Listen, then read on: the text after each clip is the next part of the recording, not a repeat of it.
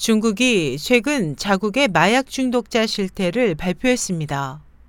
18일 중국 국가금독위원회 판공실이 발표한 2015년 중국 마약 정세 보고에 따르면 지난해 말 현재 등록된 마약 중독 환자 수는 234만 5천 명에 이르고 이 가운데 새로 등록된 환자 수는 53만 1,000명에 달해 지난해에 비해 14.6% 증가했습니다.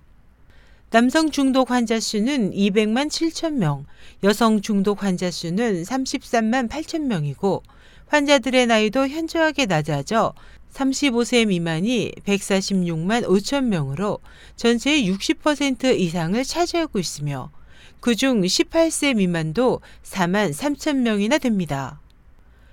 보고서는 또 중국 국내에서 생산된 마약이 증가하고 있어 지난해 압수된 중국산 마약은 전체 압수된 양의 80%에 가까운 약 79톤에 달한다고 기록했습니다. 중국 당국은 이번 발표에서 등록을 마친 마약 환자 1명의 배후에 7명의 잠재된 환자가 존재할 것으로 추정했습니다. 이를 토대로 볼 때 지난해 잠재 마약 중독 환자 수는 인구의 1% 이상에 상당하는 1,600만 명 이상이며 해마다 증가하는 경향을 보이고 있습니다. 중국에서는 매년 약 200억 위안이 마약 구입에 사용되는 것으로 추산됩니다.